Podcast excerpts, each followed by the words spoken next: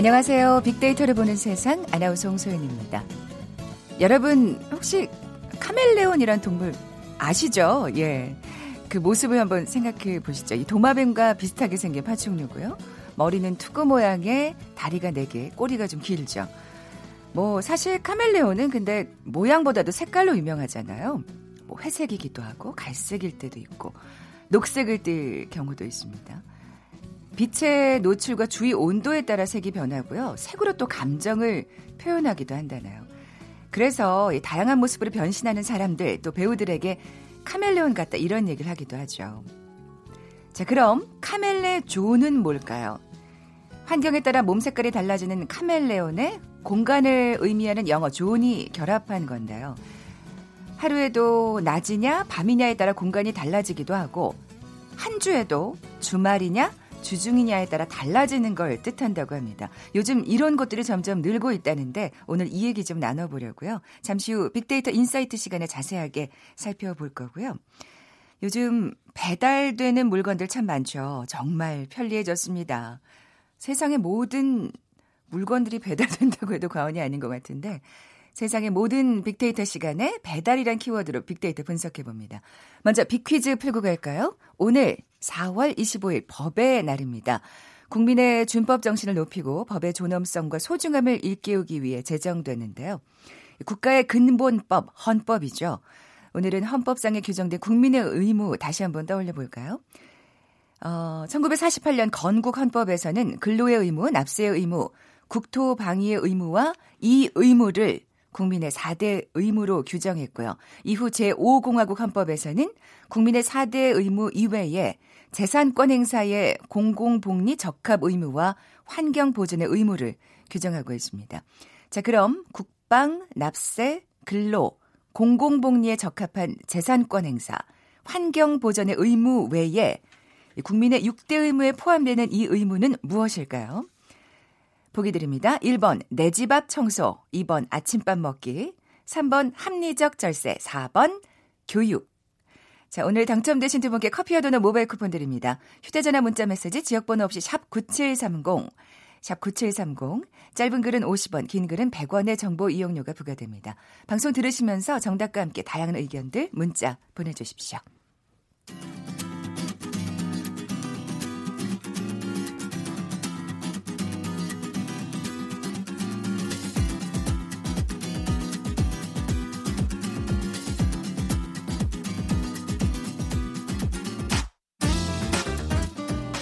데이터는 시그널이다. 케이비에스 일 라디오 빅데이터로 보는 세상. 세상의 모든 빅데이터. 궁금했던 모든 화제 이슈를 빅데이터로 분석해보는 시간이죠. 세상의 모든 빅데이터. 다음 소프트 최재원 이사 나와 계세요. 안녕하세요. 네, 안녕하세요. 오늘 배달에 관해서 네네. 살펴볼 텐데. 어, 배달 정말 우리가 배달 없이 어떻게 살았나라고 생각이 들 정도로 지금 음. 뭐 배달 안 되는 게 있나. 어, 많은 것들이 지금 배달로. 그러니까 특히 이용. 외국인들이 오면 정말 놀래잖아요.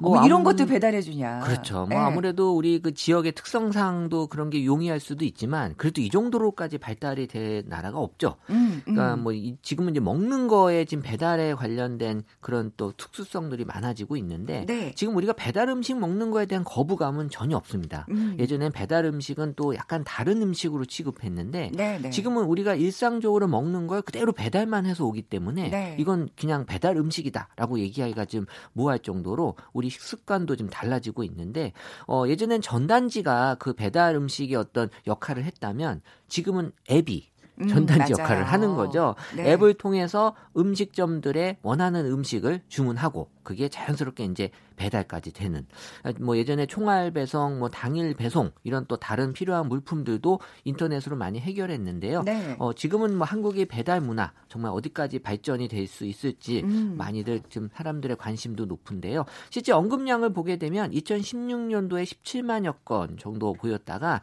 올해는 이십일만 팔천여 건. 어, 그래서 이십만 건을 넘었습니다. 넘어섰네요. 예, 네. 지금 정말 이 소문난 동네 맛집이나 고급 레스토랑 또 디저트 카페 등에서 이 배달이 될 정도로 어, 많은 배달 음식들 많이 이용하고 계시고요. 지금 편의점도 배달 시장에 뛰어들면서 아, 예, 예. 어, 그 관심이 더 높아지고 있습니다. 사실 배달 음식 하면 진짜 어렸 우리 어렸을 땐 저희 어렸을 땐 왜 아니에요라고 얘기하시고 나이가 어, 저랑 그렇게 같이 묶어서 가지 마시고요. 말씀하세요. 네.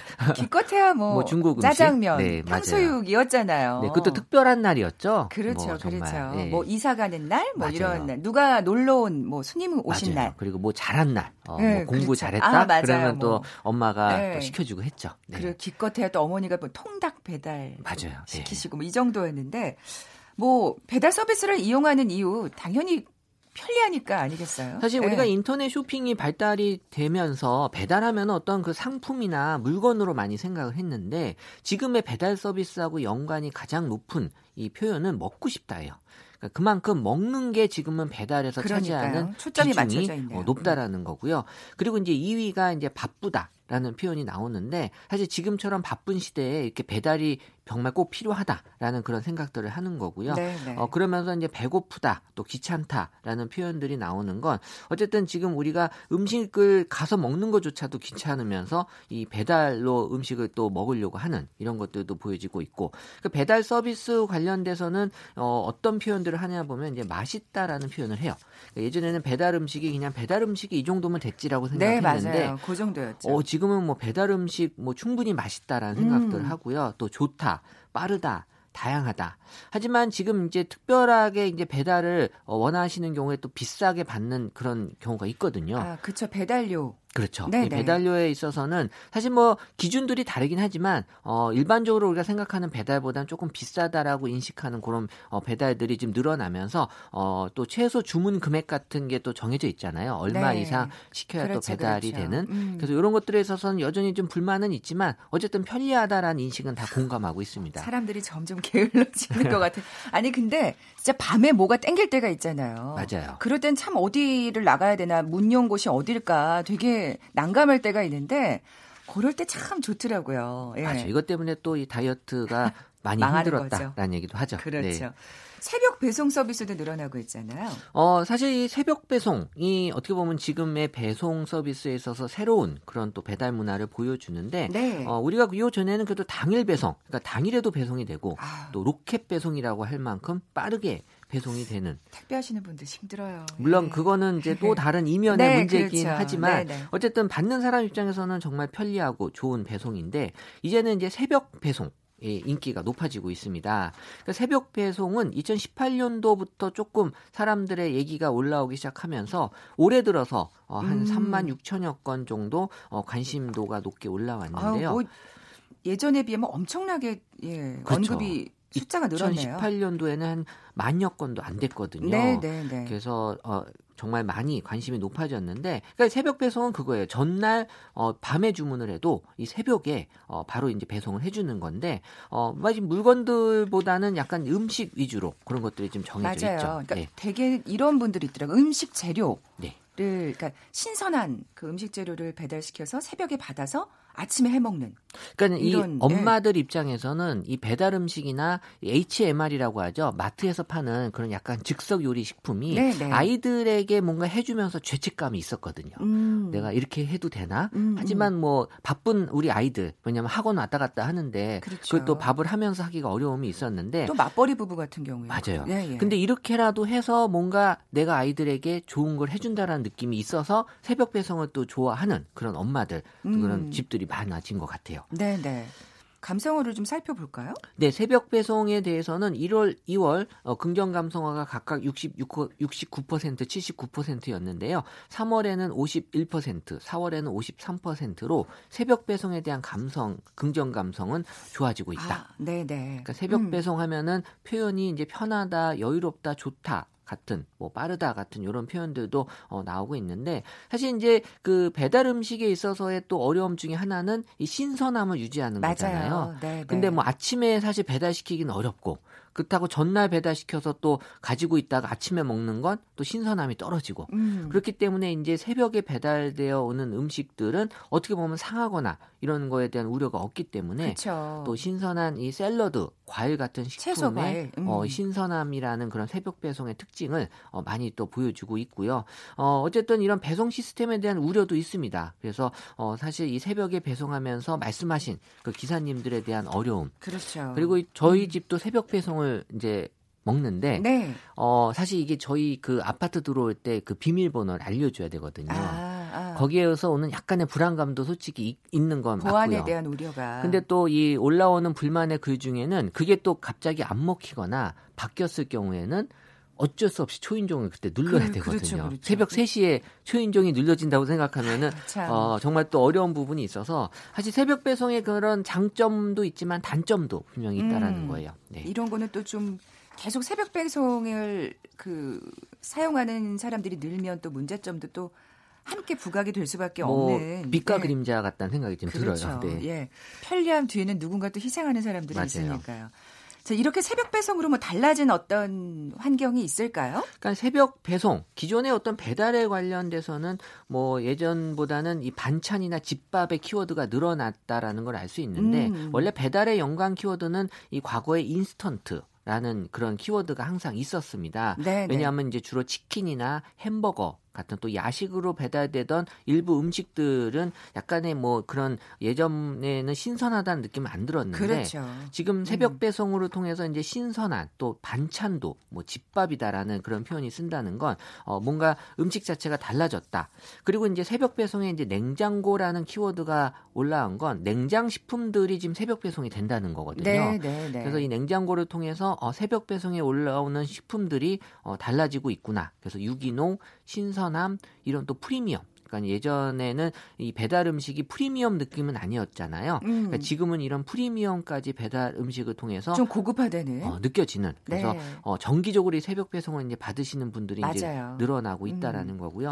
어, 여기서 오는 또 신선함에서 오는 또 어려움이 이 포장이 그래도 또 과대 포장이 지금 들어가거든요. 그거 진짜 그거 불만으로 얘기하시는 분들 많더라고요. 예, 어쩔 에이. 수 없는데 사실 여기서 만약에 신선함에 문제가 생기면 이건 사실 배송하는 아. 입장에서는 엄청 큰 또 또 어쩔 수 없는 또 포장이 늘 수밖에 예, 없는. 그래서 아. 사실 새벽 배송의 특징은 과대 포장이 갈 수밖에 없는 그런 어려움이 좀 있어요. 네, 어쨌든 이 새벽 배송으로 인해서 식탁의 그 환경이 정말 많이 달라졌군요. 네. 예, 인기 있는 상품은 되게 그럼 음식일 수밖에 없는. 그죠? 어, 여전히 음. 이제 새벽 배송으로 아침 식사용으로 그래도 간편하게 먹기 좋은 빵은 계속 인기가 있고요. 음. 그리고 이제 빵 중에서도 좀 좀 특별한 빵을 많이 좋아하시는 것 그러니까 같아요. 그러니까 지금 유통기한이 좀 짧은 빵들도 이제는 그렇죠. 배달할 수 있는 거잖아요. 예, 그럼 예. 뭐 통밀빵이나 뭐 비건빵 등이 어, 기존의 새벽 배송에서 좋아하는 그런 빵으로 나오고 있고요. 샐러드나 딸기 같은 일반 배송으로 받아보기 힘든 제품도 그러니까요. 지금 새벽 배송으로 올라오고 있고 음. 그리고 여전히 이제 우유 같은 유제품들 그리고 이제 치즈 같은 제품들이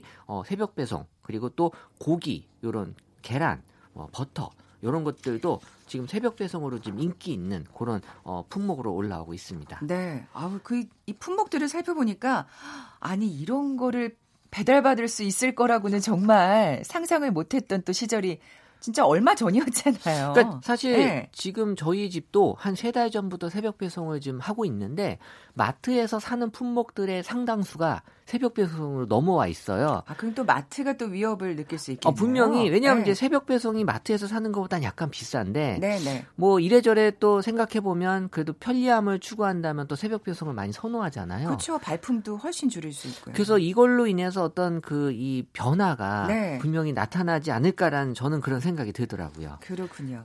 어쨌든 새벽 배송으로 고생하시는 분들이 계시긴 합니다만 건강한 식탁, 또 신선한 식탁을 유지할 수 있다는 점에서 많은 분들이 계속해서 꾸준히 이용하지 않으실까 그런 지금은 어떻게 보면 드네요. 편리함이란 키워드가 더 주요한 것 같아요. 네. 사람들에 있어서 있어서 편리함이 지금은 어떤 선택의 기준이 좀 되지 않나라고 음. 볼 수 있죠. 네, 빅퀴즈 내주고 가세요. 네, 오늘 사월 이십오일 법의 날입니다. 국민의 준법 정신 높이고 법의 존엄성과 소중함을 일깨우기 위해 제정됐는데요. 국가의 근본법은 헌법이죠. 천구백사십팔년 건국 헌법에서는 근로의 의무, 납세의 의무, 국토방위의 의무와 이 의무를 국민의 사대 의무로 규정. 했는데요. 이후 제오공화국 헌법에서는 국민의 사대 의무 이외에 재산권 행사의 공공복리 적합 의무와 환경보존의 의무를 규정하고 있습니다. 그럼 국방, 납세, 근로, 공공복리에 적합한 재산권 행사, 환경보존의 의무 외에 국민의 육대 의무에 포함한 의무는 무엇일까요? 어, 되게 힘듭니다, 이거. 일 번 내 집 앞 네, 내 집 앞 청소가 일 번, 이 번 아침밥 먹기, 삼 번 합리적 절세, 사 번 교육. 네, 정답 아시는 분들 저희 빅데이터로 보는 세상에 지금 바로 문자 보내주십시오.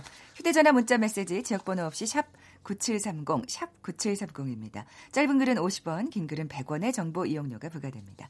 지금까지 다음 소프트 최재원 이사와 함께했습니다. 내일 뵙죠? 네, 감사합니다. 잠시 정보센터 헤드라인 뉴스 듣고 돌아올게요. 폼페이오 미국 국무장관은 지난 주말 발생한 스리랑카 테러와 관련해 미국이 순위파 극단주의 무장단체 아이에스를 배후 세력으로 보고 있다는 점을 시사했습니다. 오는 이천이십 미국 대선에서 민주당의 조 바이든 전 부통령과 공화당의 트럼프 현 대통령이 맞붙을 경우 바이든 전 부통령이 팔 퍼센트포인트 앞서는 것으로 나타났습니다. 지능화하고 있는 환경 범죄에 대응하기 위한 환경부 디지털 포렌식 센터가 문을 엽니다. 기아자동차가 통상임금 소송 합의에 따라 지난해 일 분기에 두 배 수준의 영업이익을 거뒀습니다.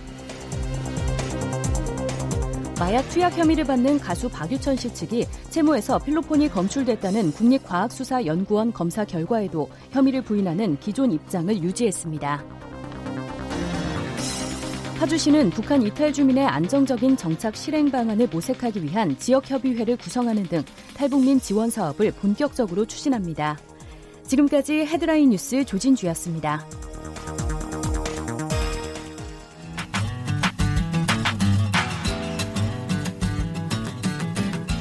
마음을 읽으면 트렌드가 보인다. 빅데이터 인사이트. 타파크로스 김용학 대표가 분석해드립니다. 네, 빅데이터를 통해 라이프스타일과 소비 트렌드를 분석해보는 시간이죠. 마음을 읽으면 트렌드가 보인다. 빅데이터 인사이트 타파크로스의 김용학 대표 나와 계세요. 안녕하세요. 안녕하세요.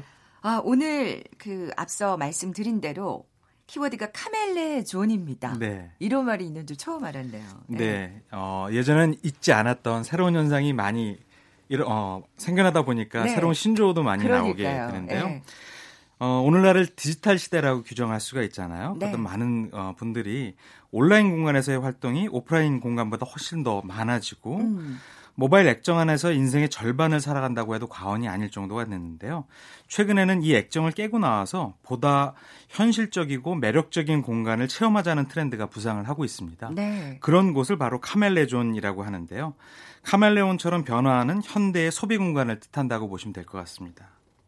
음, 그 카멜레존 이 트렌드가 또 부상하는 이유가 있을 것 같은데요. 네, 네. 첫 번째는 어, 오프라인 공간의 위기감이 커지고 있는 것이 첫 번째 이유가 될 것 같습니다. 이 경기와는 상관없이 전통적인 오프라인 채널이 온라인 채널의 부상으로 위기를 겪고 있는 사례가 굉장히 많은데요. 이천십칠 년 구월에는 미국의 유명 완구 유통업체인 토이저로스가 파산 신청을 했고요. 아. 어, 여러 오프라인 대형 마트들이 아마존이라는 유통 공룡으로 인해서 폐점을 겪고 있는 경우가 많은데요. 네, 네. 소비자들이 오프라인보다는 온라인을 많이 이용하고 있다는 어, 증명이 되겠죠. 음, 음. 그러다 보니까 오프라인 업체들은 어떤 경험을 선사해야지만 다시 소비자의 마음을 돌릴 수 있을 것인가 고민하게 되고요. 그 해결책으로 공간을 떠올리게 된 겁니다. 네. 근데 여기서 공간은 물리적인 리모델링, 즉 건축의 의미도 있지만 그거 외에도 다양한 콘텐츠를 경험할 수 있거나 온라인과의 상생을 추구할 수 있는 디지털 기술 이런 것들을 아. 같이 고민하는 특징이 있습니다. 네네. 두 번째는 사람들이 시간을 보내는 방법이 바뀌어 있는데요. 최근에 소확행 트렌드가 있잖아요. 네네. 어, 값싼 물건을 사거나 많은 비용이 드는 어, 먼, 먼 거리 여행을 가는 것보다는 집 근처의 핫플레이스에서 여가와 쇼핑을 즐기고 소소한 행복을 맛보는 소비자들이 굉장히 많이 늘어났고요. 네. 또 교육 트렌드도 변화가 있는데요. 암기보다는 오감을 통해서 체험학습을 강조하는 경향이 강해지고 있거든요. 그러다 보니까 아이들이 시간을 보내는 공간이나 방법이 예전과는 다르게 나타나게 음. 되는 거죠. 다양한 체험을 할 수 있는 공간으로 나들이를 떠나는 라이프스타일이 많아지고 있고요. 세 번째는 온라인이라는 가상공간에 익숙해진 밀레니얼 세대가 오감으로 체험할 수 있는 실제 공간에 대한 기대를 갖고 있다는 겁니다. 그러니까 이제 온라인에서 이제 오프라인으로 나오는 거죠. 그렇습니다. 네. 밀레니얼 세대는 어, 태어나면서부터 디지털에 익숙해진 세대이기 때문에 오프라인에서 줄 수 있는 경험에 대해서 더 많은 신선함을 느끼게 되는 것이죠. 네. 그래서 정형화된 공간이 아닌 새로운 소비 경험을 갖출 수 있는, 창출할 수 있는 공간들이 이런 밀레니얼 세대를 공략하기 위해서 많이 생겨나고 있습니다. 네, 이런 여러 가지 이유로 이제 공간이, 우리가 그 기존에 갖고 있던 공간의 개념이 지금 변화하고 있는 건데요. 그렇습니다. 유형을 좀 구체적으로 살펴볼까요? 네, 첫 번째가 팝업스토어를 들 수가 있는데요. 팝업스토어라는 것은 짧은 시간에 일시적으로 운영하고 철거되는 형태의 상점들입니다. 그러니까 한 공간에서 특정 시간대에 또는 비정기적으로 물건을 판매하고 사라졌다가 다시 생겨나는 형태로 음. 운영이 되고요. 두 번째는 뉴트로 공간의 출현인데요. 뉴트로라는 것은 문화적으로 보면 어, 새로운 복고주의라고 해석할 네, 수 있지만 네. 공간적으로 보면 공간 재생을 의미한다라고 볼 수가 있거든요. 아, 이 공간에도 이제 뉴트로가 적용이 되는군요. 네. 예. 용도를 다해서 흉물처럼 버려진 공간들이 문화 공간으로 재탄생하는 것인데요. 최근 우리나라의 핫플레이스들은 대부분 뉴트로 컨셉들을 갖고 있습니다. 음, 맞아요. 음. 네. 세 번째는 다양한 체험으로 공간의 경계를 허물어뜨리는 바운더리스, 바운더리리스 공간이 있습니다. 이런 바운더리리스 공간은 오프라인 매장들이 온라인 매장이 줄 수 없는 그 무엇, 즉 고객한테 체험이나 경험을 줄 수 있는 방향으로 공간을 바꿔놓고 있는 것이죠. 아. 단순히 물건을 판매하는 것뿐만 아니라 브랜드의 역사와 전통을 알림으로써 브랜드가 갖고 있는 고유의 감성을 고객한테 심어주고 고객이 오랫도록 선호도와 어, 충성도를 유지할 수 있는 형태의 마케팅을 할 수 있는 방법으로 변화하고 있는 것이죠. 네네. 네 번째는 서로 다른 업종에 손을 잡고 있는 콜라보레이션 공간으로의 음. 변화인데요.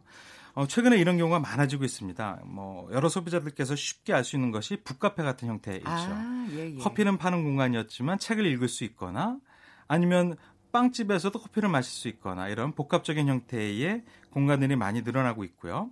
다섯 번째 같은 경우는 온라인과 오프라인 매장이 만나는 온라이프 공간이 있습니다. 온라이프라는 용어도 익숙하지가 않으실 텐데요. 온라이프란 이탈리아 철학자 루치아노 플로리디가 처음 사용한 용어인데요. 온라인과 일상의 차이가 점점 희미해져서 두 영역의 구분이 사라지고 아날로그와 디지털이 하나가 되는 것을 명명하고 있습니다. 네. 온라인과 오프라인의 경계가 무너져 있지만 이런 것들을 다시 재창출할 수 있는 네. 온라이프 공간이 또 하나의 형태가 될 것 같습니다. 네, 뭐 지금 유형을 들으시면서 아 맞아, 우리 내 집 앞에 이런 거 있는데 아마 그게 이런 거구나라고 지금 카멜레존이 뭐야 하셨다가 좀 머릿속에 좀 떠오르실 것 같아요. 네. 빅데이터 상에서 또 어떻게 나타나고 있는지 궁금하네요. 네, 소비자들은 카멜레존이라고 명명하지 않아서 네. 복합 공간이라든지 뭐 복합 문화 그쵸, 공간, 그쵸. 체험형 공간 형태의 키워드를 가지고 지난 삼 년 동안의 데이터를 분석을 해봤는데요. 지속적으로 크게 증가하고 있습니다. 특히 이천십칠 년, 십팔 년도 같은 경우에는 전년도에 비해서 오십 퍼센트 이상 언급량이 증가하고 있고요. 그러니까 카멜레존이 크게 활성화될 수 되고 있다라는 것이 추이 분석으로 나타나고 있는 거죠. 음. 어, 연관어를 가지고 세부적인 변화의 형태를 살펴봤는데요. 카페라는 용어가 가장 높게 나타나고 아. 있습니다. 국내 커피 시장이 약 십이조 원 규모로 수많은 경쟁 업체가 시장에 뛰어들고 있는데요. 경쟁이 심화되다 보니까 고객의 눈길을 끌기 위해서 다양한 카멜레존으로 카페가 변화하고 있는 것이죠. 네, 네. 또 공원 같은 경우도 굉장히 높은 순위에 나오고 있는데요. 최근에 안양시나 서울의 양천구, 송파구 같은 데서는 지자체 내의 공원을 복합 문화시설로 교체를 하거나 새롭게 만들어서 재정비하는 프로젝트들이 진행이 되고 있습니다. 여기에 여러 시민들의 반응이 굉장히 어, 좋게 나타나고 네네. 있고요. 매장 같은 키워드도 체험형 매장이 증가하고 있는 것으로 나타날 수가 있습니다. 그러니까 온라인과 오프라인, 모바일 등 다양한 유통 채널을 소비자가 넘나들고 있기 때문에 이런 채널을 통해서 소비자가 상품을 검색하고 구매하고 경험할 수 있는 음. 옴니채널 공간이 나타나고 있는 것이죠. 네. 뭔가 구체적인 사례를 들어주시면 더 이야기가 쉬울 것 같아요. 네. 네, 온라인과 오프라인이 손을 잡고 시너지를 내면서 색다른 공간이라든지 경험을 어, 형성하는 온라인 포 오프라인 마케팅이 굉장히 크게 활성화되고 있는데요. 이런 마케팅 기법으로 가장 화제를 모은 것이 바로 아마존 북스입니다. 시애틀의 한 대학교 지역에서 처음 문을 열었는데요. 온라인 사이트에서 리뷰나 예약 판매 상황을 기반으로 수요가 높은 서적을 진열하는 매장을 네, 네. 시애틀에서 운영을 한 것인데 굉장히 큰 성공을 끌었고요.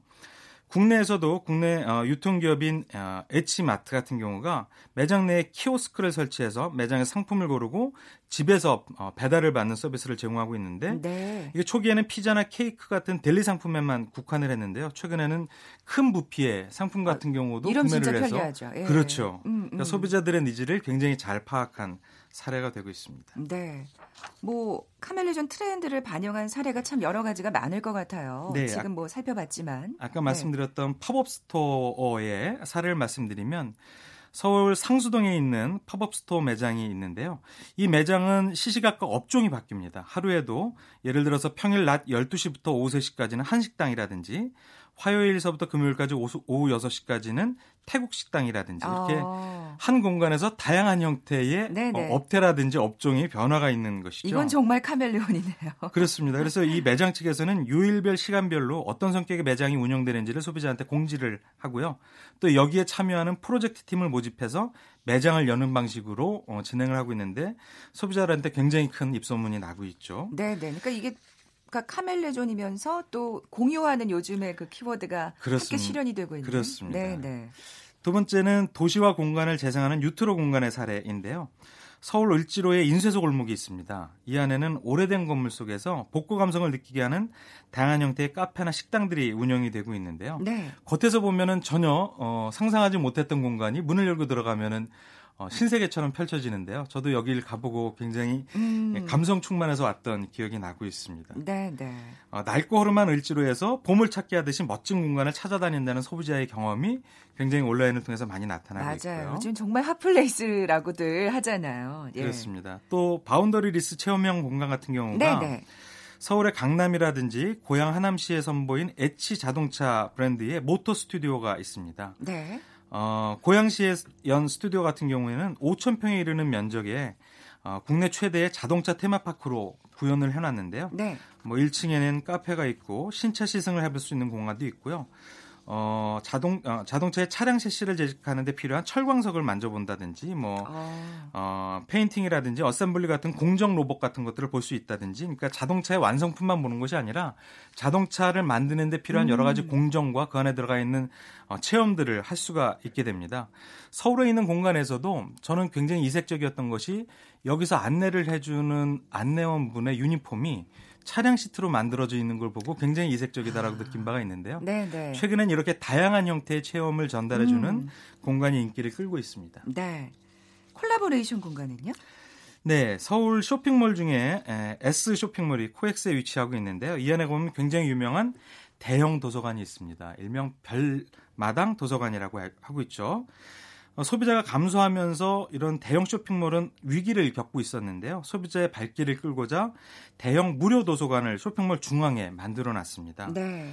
그리고 소, 이, 이 공간이 온라인을 통해서 소비자한테 굉장히 많이 입소문이 나면서 소비자들이 이 도서관을 찾기 위해서 왔고 또 온 김에 여러 가지 쇼핑몰들을 이제 체험할 수 있게 되어 있는데요. 이 공간이 만들어졌을 때는 무료로 운영되어 있고 오픈되어 있는 도서관이기 때문에 도서의 분실이라든지 이런 것들을 굉장히 많이 걱정했다고 합니다. 네, 그런데 네. 도서의 상당 부분은 시민의 기부로 이루어져 있고요. 아. 실제로 놀랄 정도로 분실이나 훼손이 없어서 성숙한 소민, 어, 시민의식을 살펴볼 수 있는 공간으로도 유명한 바가 있죠. 네, 사실 도서관이라고 하면 좀 발길이 잘 가지 않는 분들이 많은데 이렇게 네. 여러 가지로 콜라보레이션을 해보면 자연스럽게 또 거길로 발길이 향하지 않을까 하는 생각이 드네요. 그렇습니다. 어, 마무리해볼까요? 이런 카멜레존이 확산되는 이유는 기존의 방식을 고수하면 위기를 겪을 수밖에 없다라는 경각심에서 비롯된 네, 것일 네. 수밖에 없습니다. 소비자들의 라이프 스타일이라든지 인식은 변하고 있는데 물건을 공급하거나 마케팅하는 업체 같은 경우는 이런 소비자들보다 먼저 나가서 소비자들의 구매 욕구를 불러일으킬 만한 다양한 활동들을 할 수밖에 없겠죠. 네. 무엇보다도 공간의 외형뿐만 아니라 공간의 내부를 구성하는 컨텐츠에 대한 깊이 있는 고민을 바탕으로 이런 카멜레존이 어, 만들어져야지만 앞으로 네. 더 활성화될 수 있을 것 같습니다. 네, 지금까지 빅데이터 인사이트 타파크로스의 김용학 대표와 함께했습니다. 고맙습니다. 감사합니다. 어, 커피와 도넛 모바일 쿠폰 받으실 두 분입니다. 이이팔오님, 무엇보다 교육이 중요하죠. 학교뿐 아니라 가정에서도 잘해야 할 겁니다면서 정답 보내주셨고요. 또 교육 맞춰주신 사팔일사님, 이 두 분께 선물 드리면서 물러갑니다. 내일 열한 시 십 분에 다시 오겠습니다. 고맙습니다.